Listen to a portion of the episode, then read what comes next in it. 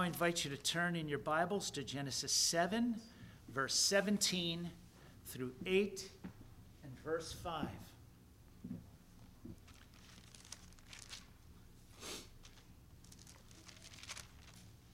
Genesis 7, verse 17. Now the flood was on the earth 40 days. The waters increased and lift up the ark, and it rose high above the earth the waters prevailed and greatly increased on the earth. And the ark moved about on the surface of the waters. And the waters prevailed exceedingly on the earth, and all the high, heel, high hills under the whole heaven were covered. The waters prevailed 15 cubits upward, and the mountains were covered. And all flesh died that moved on the earth birds and cattle and beasts and every creeping thing that creeps on the earth, and every man, all in whose nostrils was the breath of the Spirit of life. All that was on the dry land died. So he destroyed all living things which were on the face of the ground, both man and cattle, creeping thing and bird of the air. They were destroyed from the earth. Only Noah and those who were with him in the ark remained alive. And the waters prevailed on the earth 150 days. Then God remembered Noah and every living thing and all the animals that were with him in the ark.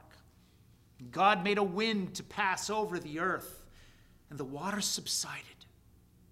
The fountains of the deep and the windows of heaven were also stopped, and the rain from heaven was restrained. And the waters receded continually from the earth. At the end of the 150 days, the waters decreased. Then the ark rested in the seventh month, the 17th day of the month, on the mountains of Ararat waters decreased continually until the tenth month. In the tenth month, on the first day of the month, the tops of the mountains were seen. Thus far, the reading of God's holy word. Let us pray. O oh Lord, help us as we ride out the storm of our life and know that you have saved us from a great judgment. Help us to prevail in faith even now. We pray in Jesus' name. Amen. There are moments in our lives when we wonder how long is this storm going to last? Like Noah on the ark. For Noah was remembered while riding out the storm. It was at a certain moment, as we read in Genesis 8 1, 150 days after the waters prevailed on the earth. Then God remembered Noah. As we saw last week, Noah had been shut in on the ark of salvation. God shut him in, him and his family. And then, as it says in verse 18 of chapter 7, the ark moved about on the surface of the waters. And then, verse 23 only Noah and those who were with him in the ark remained alive. It was an ark of salvation but it was also an ark of seclusion, of waiting inside, bound inside with all the smells of a menagerie of animals. As Atkinson puts it, quote, life for Noah was not a luxury cruise. Shut up far too long in the dark, doubtless smelly, not to say unhygienic sepulchre, Noah might well have despaired for his life, unquote. Sometimes we do expect a luxury cruise, don't we? How long will this last? He says. I traveled to Europe in eighth grade. I had the rare privilege of going on a luxury cruise. I don't know how my father swung that. But he went over with my mother and me on the SS Raffaello, and that was like going on a cruise ship. Beautiful. Three stacks, smooth sailing, great food. We came back on the SS Colombo. That was more like the Ark. I, I felt like that one had gone around the Horn of Africa a few too many times, you know, like a, a freighter ship. And it was rocky, oh, all kinds of mal de mer. And oh boy, I was wondering, how long is this going to last? And that's the way we feel in life sometimes. How long will this spell of unemployment last? We're confident of our ultimate salvation through Jesus Christ. We are believers. We are on the ark of salvation, Christ's church. We have trusted in Christ. His shed blood poured out for our sins has sealed us in. We have security in that. But we wonder while we're here on this journey of salvation, will we get a job?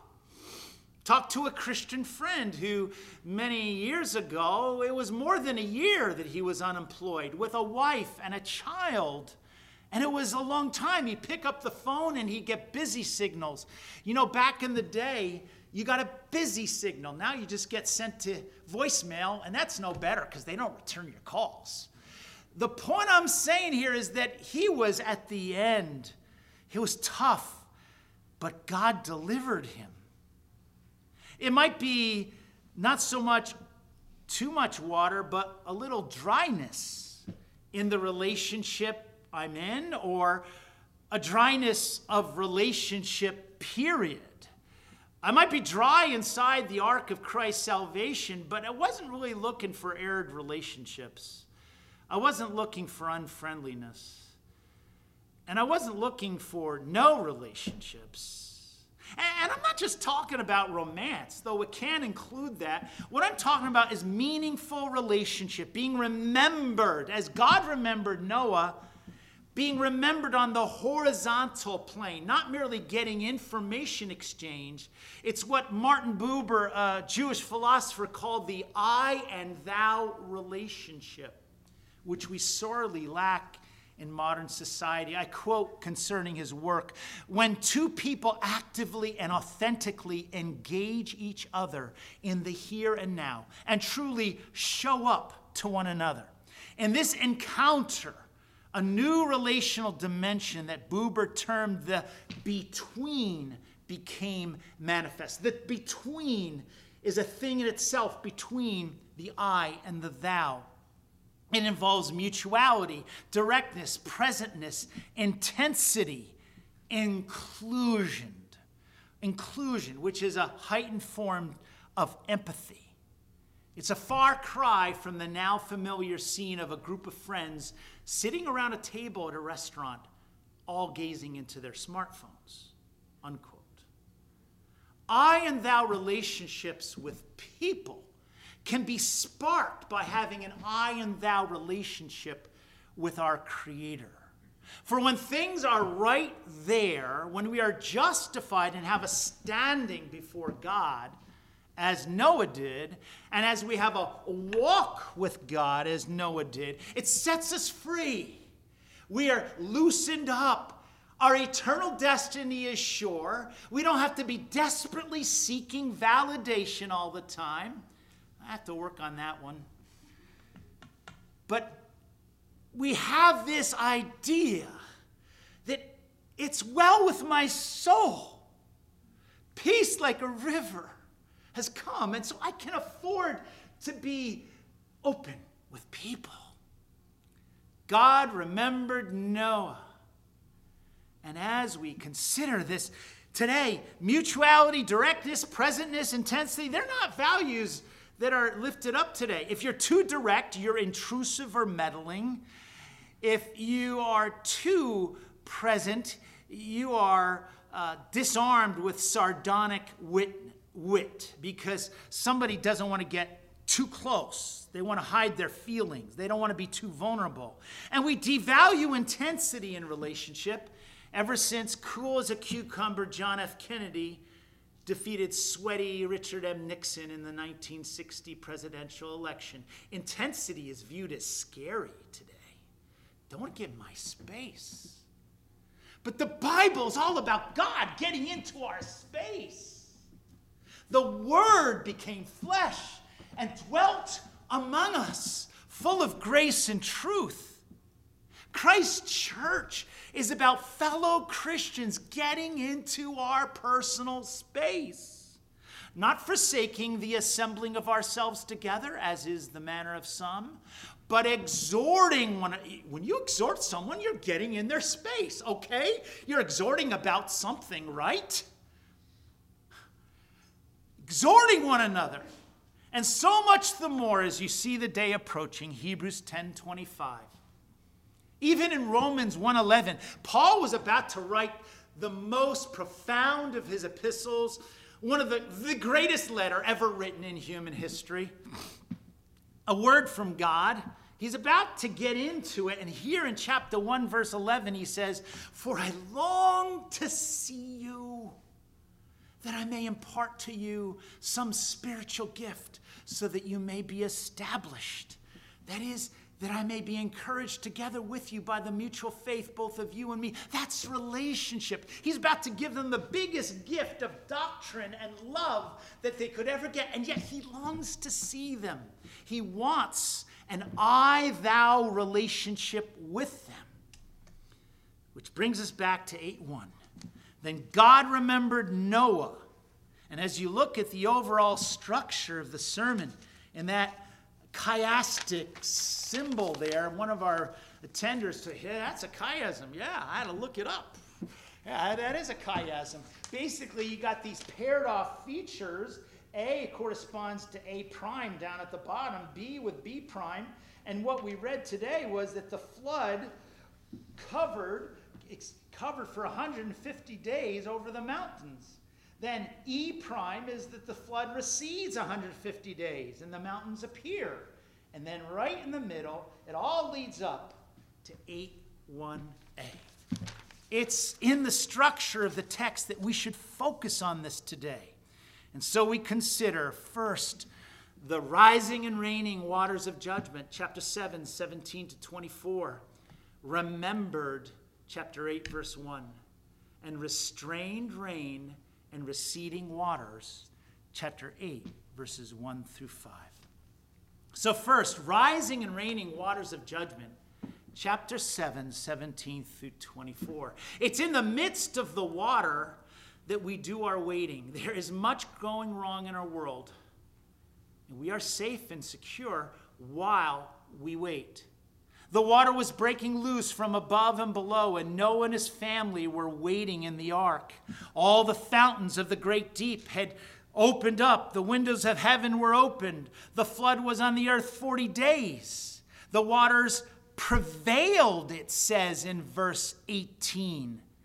All the hills under the whole heaven were covered. The waters prevailed 15 cubits upward, and the mountains were covered. That means 23 feet above the highest mountain peak. That's how high the water was. Young earth scholars have suggested that the mountains had not fully risen, fully risen to their full height because of the tectonic plate movements not being complete at this point. And so we see in verse 21 the effects of it all. All flesh that moved on the earth, all that was on the dry land died. Verse 23 he destroyed all living things. They were destroyed from the earth.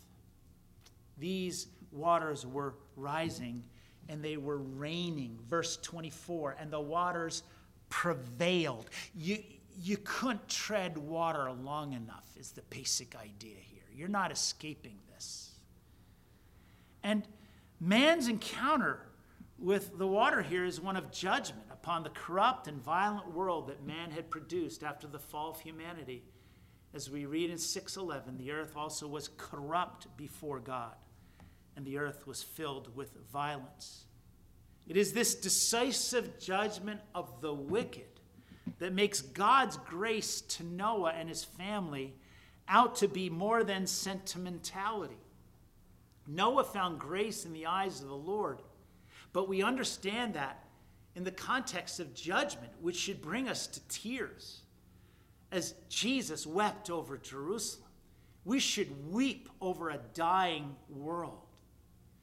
This judgment is what makes Noah finding grace in the eyes of the Lord more than a nice Bible story where Playskool makes its millions of dollars producing plastic arks for the nurseries of America. There's something really sobering about the flood. God's grace is a miracle of deliverance. And that judgment removes all sentimentality from salvation and drains grace of any sense that God is a doddering do nothing up in the heavens who just lets people get away with anything. For the decisive judgment here is breathtaking. There is no escape for us if we remain among the wicked at the last day. Romans 2 and verse 3. And do you think this, O oh man, you who judge those practicing such things? He's talking about the Jews judging the Gentiles, and doing the same, that you will escape the judgment of God? Do you think you're off the hook? You good religious person? Uh uh-uh. uh Or do you despise the riches of his goodness, forbearance, and long suffering, not knowing that the goodness of God leads you to repentance? But in accordance with your hardness and your impenitent heart, you are treasuring up for yourself wrath in the day of wrath and revelation of the righteous judgment of God. We treasure up for ourselves a flood of God's wrath, not a watery drowning at the last day, but fiery destruction if our hard and impenitent hearts refuse the opportunity to come to Christ. Come to Christ today. Come and believe upon him for your salvation, and he will deliver you. And we see of this working, as the Spirit works in our hearts, it reminds us of what happens in Genesis 1 2. The Spirit of God was hovering over the face of the waters.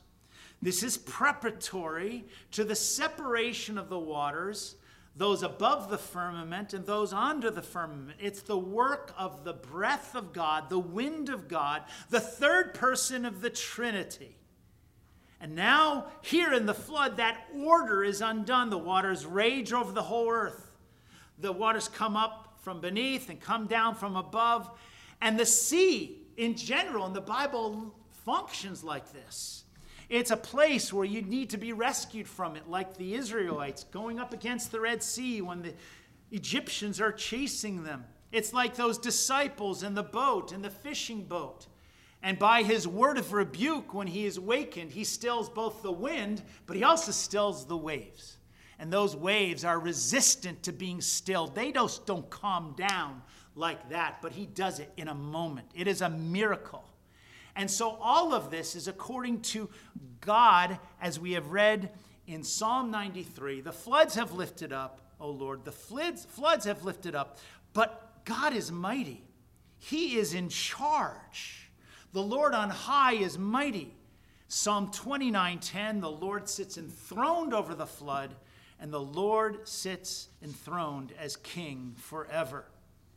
Now as we consider this, as we consider this judgment which is truly just and right, we remember that this judgment is the prelude to a new time of God's grace and renewal of creation. And we go to 8 1 where we have the phrase remembered.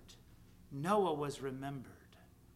First, God remembers the man who walked with God, and then remembered also his family, his wife, his sons, his sons' wives.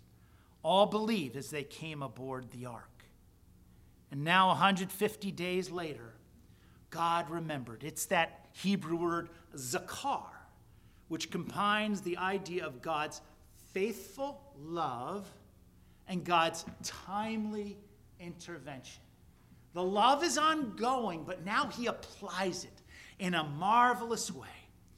God's remembering always implies his movement toward the object of his memory.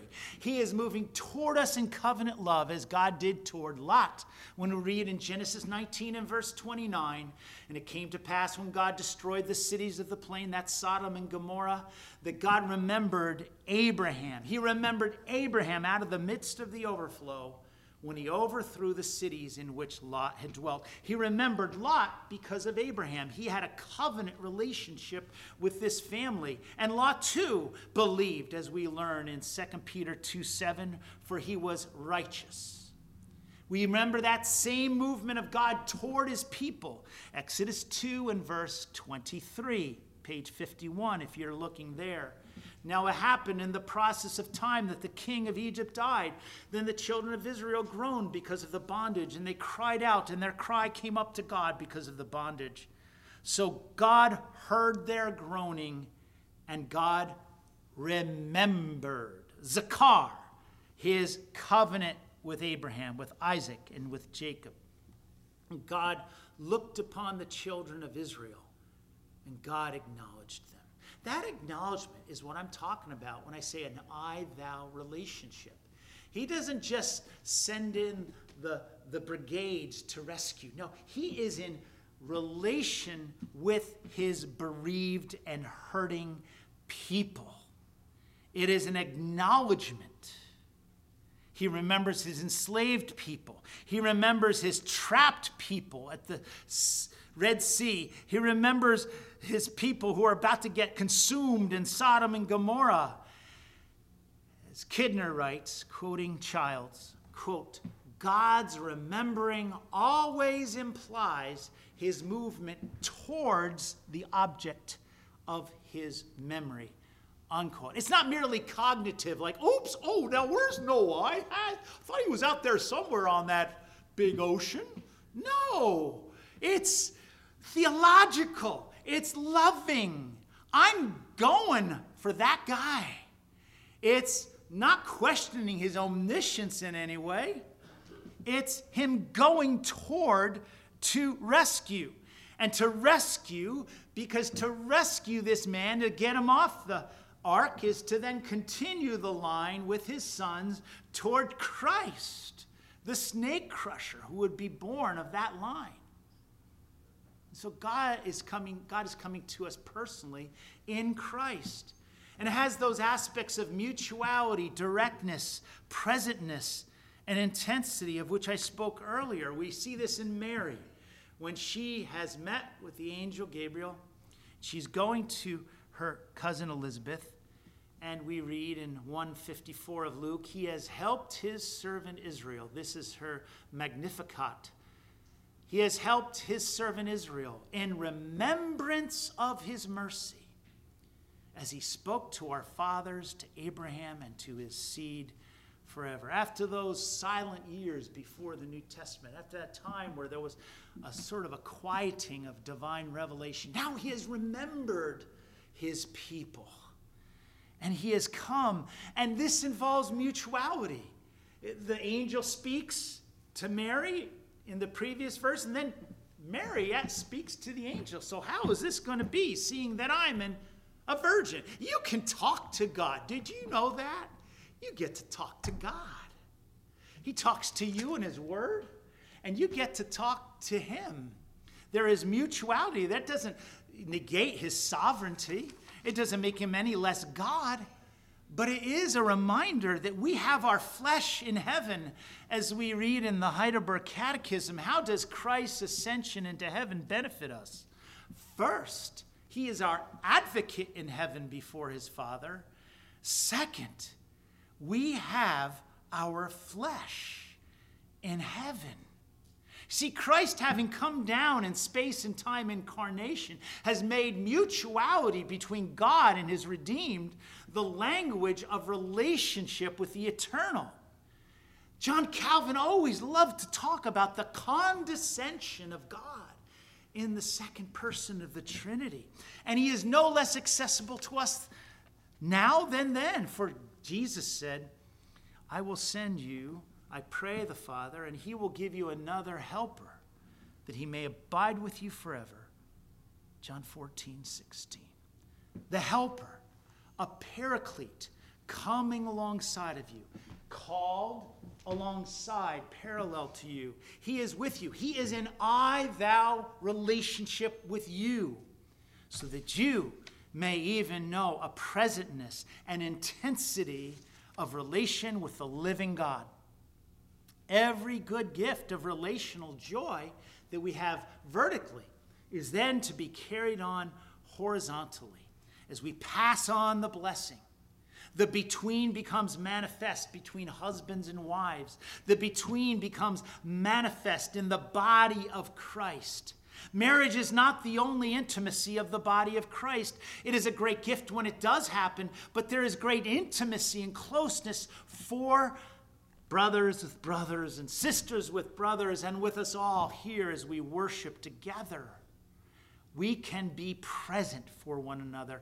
And evangelistically, the soccer camp is simply a way that we are present with our community. We move toward them this week. And when you give a snack to the soccer camp signing up in the lobby, you are moving toward the staff as they move toward the children. When you put your offering in the plate, you're providing the resources for that movement outward to happen. And we thank the sisters and brothers in Iowa who still move toward us and give generously that this camp can happen so that the world, just this little part of the world, can hear of Jesus and his love. And so, verses 1 through 5 of chapter 8 restrained rain and receding waters. Here on the other side of the remembering is God's fulfillment in space and time of that remembering. He moves toward his people, and God made a wind to pass over the earth, and the waters subsided. Now, I really think that's a supernatural wind. I really think that's the Holy Spirit, personally. So, what is a wind supposed to do with a worldwide flood? Okay? You're just blowing the waters around from what would become someday India to what would become someday China. You're just blowing, you know, Mexican water up to the United States of America. It, it doesn't work. This is God moving in. This is God changing things. It's the wind, it's the Holy Spirit blowing, just as we see in verse number 21 and 22 of Exodus 14. When they're up there against the Red Sea, Moses stretched out his hand over the sea, and the Lord caused the sea to go back by a strong east wind all that night and made the sea into dry land. Indeed, God provided a route for the exodus out of Egyptian slavery into a new life. This wind is the Holy Spirit's presence, his Ruach powerfully pushing back and suppressing the waters so that they return to their places. And we see the fountains of the deep, verse 2. The wind is in verse 1. And the fountains of the deep and the windows of heaven were stopped, and rain from heaven was restrained, and the waters receded continually. And the ark rested on the mountains of Ararat, no longer floating on the waters. A new stability comes to this ark, an anticipation of the day when they would step out of the ark onto terra firma, and accompanying that, they have a point of orientation. The peaks of the mountain. They're stable, and they also can see the lay of the land now. We're no longer cast abroad. You know, when you get saved, you get stability in your life. You get perspective. Where am I at in this grand scheme of things? What is my place here? And you also get anticipation. What am I going to do when I get off? Because now I can see we've landed. The Holy Spirit does that to us. It makes us alive. Verse 4 and 5 of Ephesians 2. God, who is rich in mercy because of his great love with which he loved us, even when we were dead in trespasses, made us alive together with Christ. By grace you have been saved. You've been saved. You have a stability in Jesus Christ. In Romans 8:11, the spirit of him who raised Jesus from the dead dwells in you. He who raised Christ from the dead will also give life to your mortal bodies through his spirit who dwells in you. And you get the fruit of the spirit one of our guests was counting off which fruit of the spirit are we on to? Oh it's kindness today. Galatians 5.22 boy have we been edified by the holy spirit of god. And then the gifts of the spirit 1 corinthians 12.7 but the manifestation of the spirit is given to each one for the profit of all. And so god having, having gifted his church has blessed his church today God remembers you today. He is moving towards you in a probing, sanctifying relationship of love. And when you step off the ark, you don't get out of the church. The church is you as you go forth into the world. And then you always return to the corporate church gathered so that you may have your oil pots filled. That's what those virgins were neglecting to do. They weren't getting their oil pots filled. And I said last week, and I want to repeat it, that the Spirit and Word are always linked together in our Reformed theology. So you need, your, you need the, the, the Spirit to be refilled in your heart through the preaching of your Word, God's Word, and the reading of God's Word, so that you may be filled, as it says in Ephesians 5 18. And do not be drunk with wine, which is dissipation, but be filled with the Holy Spirit. This Spirit is yours just as surely as it blew over the faces of the deep after God remembered Noah. So, what about us? Does he remember us? Yes. Jesus has said, Lo, I am with you always, even to the end of the age. He has remembered you. Today is the day of salvation. Believe upon him and be remembered, knowing that you are in close relationship with your God and knowing that He gives you relationships here for building you up in the body of Christ.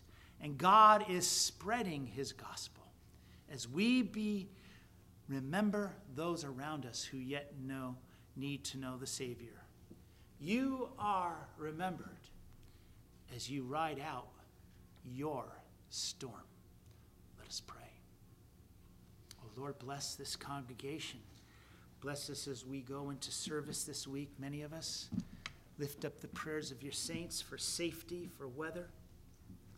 But I lift up prayers right now for these saints that they would know that they have relation with you, that you are bringing jobs, you are bringing relationships, you are bringing life and light into their existence.